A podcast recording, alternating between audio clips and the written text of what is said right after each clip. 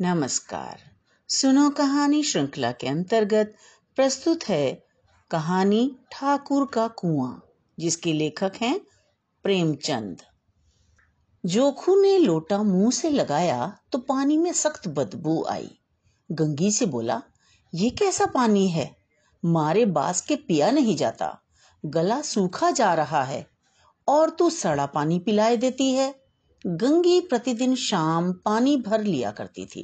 कुआँ दूर था। बार बार जाना मुश्किल था। कल वह पानी लाई तो उसमें बू न थी। आज पानी में बदबू कैसी? लोटा नाक से लगाया तो सचमुच बदबू थी। ज़रूर कोई जानवर कुएँ में गिरकर मर गया होगा। मगर दूसरा पानी आवे कहाँ से? ठाकुर के कुएँ पर कौन चढ़ने देगा दूर से लोग डांट बताएँगे। साहू का कुआँ गाँव के उस सिरे पर है, परंतु वहाँ भी कौन पानी भरने देगा?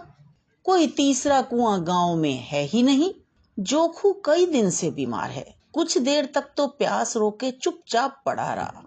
कुछ देर तो प्यास रोके चुपचाप पड़ा रहा। फिर बोला, अब तो मारे प्यास के रहा नहीं जाता। ला, थोड़ा पानी नाक बंद करके पी लूँ। गंगी ने पानी न दिया। खराब पानी से बीमारी बढ़ जाएगी।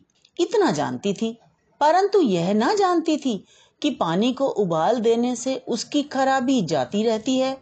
बोली, यह पानी कैसे पियोगे? ना जाने कौन जानवर मरा है। कुएँ से मैं दूसरा पानी लाए देती हूँ।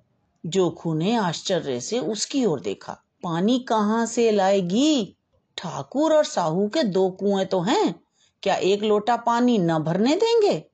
हाथ पाँव तुड़वा आएगी और कुछ ना होगा। बैठ चुपके से। ब्रह्म देवता आशीर्वाद देंगे, ठाकुर लाठी मारेंगे, साहू जी एक के पाँच लेंगे।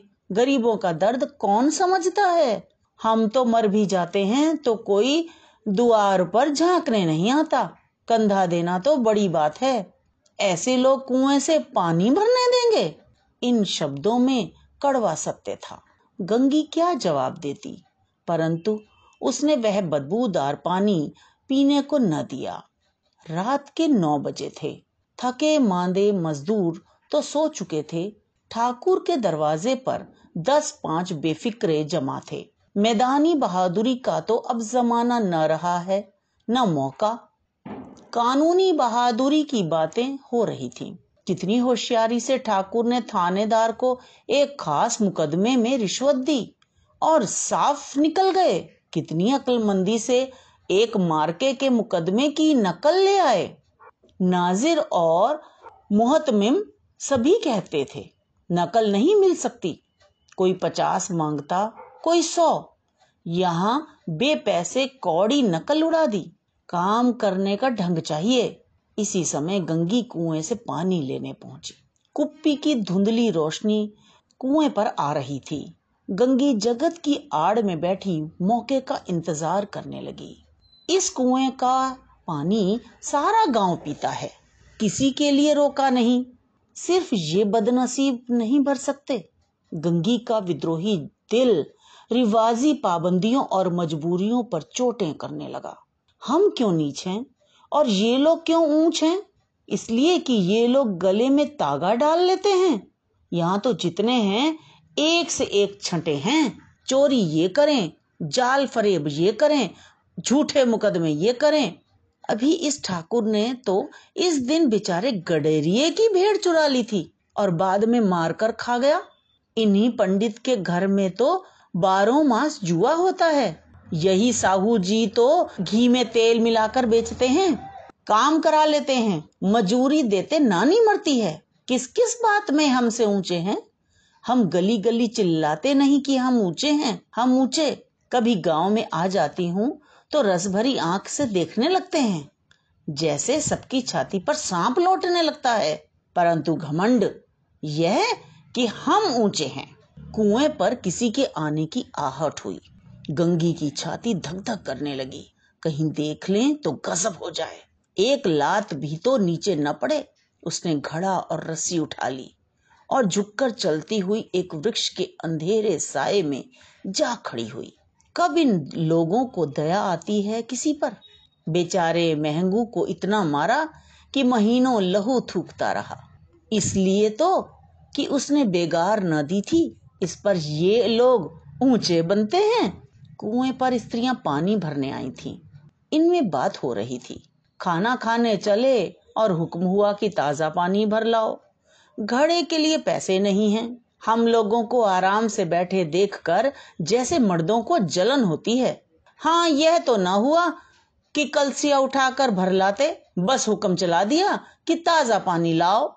जैसे हम लौंडिया ही तो हैं। लौंडिया नहीं तो और क्या हो तुम? रोटी, कपड़ा नहीं पाती? दस पाँच रुपए भी छीन झपट कर ले ही लेती हो। और लौंडिया कैसी होती हैं? मत लजाओ, दीदी। छिन भर आराम करने को जी तरस कर रह जाता है। इतना काम किसी दूसरे के घर कर देती तो इससे कहीं आराम से रहती। ऊपर से वह एहसान मानता, यहाँ काम करते करते मर जाओ, पर किसी का मुँह ही सीधा नहीं होता। दोनों पानी भरकर चली गईं तो गंगी वृक्ष की छाया से निकली और कुएँ की जगत के पास आई। बेफिक्रे चले गए थे। ठाकुर भी दरवाज़ा बंद कर अंदर आँगन में सोने जा रहे थे। गंगी ने क्षणिक सुख की सांस ली। किसी तरह मैदान तो साफ़ हुआ। अमृत चुरा लेने के लिए जो राजकुमार किसी जमाने में गया था, वह भी शायद इतनी सावधानी के साथ और समझ बूझ कर न गया हो। गंगी दबे पाँव कुएँ की जगत पर चढ़ी। विजय का ऐसा अनुभव उसे पहले कभी ना हुआ था। उसने रस्सी का फंदा घड़े में डाला, दाएँ बाएँ चौकन्नी दृष्टि से देखा, जैसे कोई सिपाही रात को शत्रु के किले में सुराख कर रहा हो। अगर इस समय वह पकड़ ली गई तो फिर उसके लिए माफ़ी या रियायत की रत्ती भर उम्मीद नहीं। अंत में देवताओं को याद करके उसने कलेजा मज़बूत किया और घड़ा कुएँ में डाल दिया। घड़े ने पानी में गोता लगाया। बहुत ही आहिस्ता। जरा सी आवाज़ भी ना हुई। गंगी ने दो चार हाथ जल्दी जल्दी मारे। घड़ा कुएँ के मुँह तक आ पहुँचा। कोई बड़ा शहजोर पहलवान भी इतनी तेज़ी से न खींच सकता था। गंगी झुकी कि घड़े को पकड़कर जगत पर रखे कि एकाएक ठाकुर साहब का दरवाज़ा खुल गया। शेर का मुँह इससे अधिक भयानक न होगा। गंगी के हाथ से रस्सी छूट गई। रस्सी के साथ घड़ा धड़ाम से पानी में गिरा और कई क्षण तक पानी में हिलकोरे की आवाज़ें सुनाई देती रहीं। ठाकुर, कौन है कौन है? पुकारते हुए कुएँ की तरफ़ आ रहे थे और गंगी जगत से कूदकर भागी जा रही थी। घर पहुंचकर देखा कि जोखू लोटा मुँह से लगाए वही मैला गंदा पानी पी रहा है।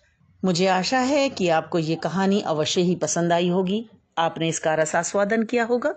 इस कहानी को लाइक करें, दोस्तों के साथ शेयर करें। मिलते हैं अगली कहानी में। धन्यवाद।